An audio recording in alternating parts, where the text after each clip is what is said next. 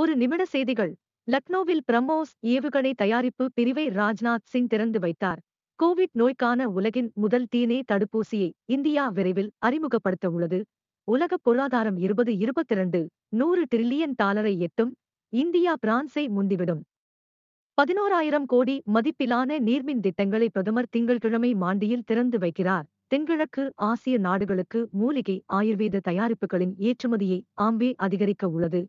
Care நிறுவனம் இந்திய அரசுக்கு எதிராக அமெரிக்கா இங்கிலாந்தில் தொடரப்பட்ட வழக்குகளை கைவிட்டது.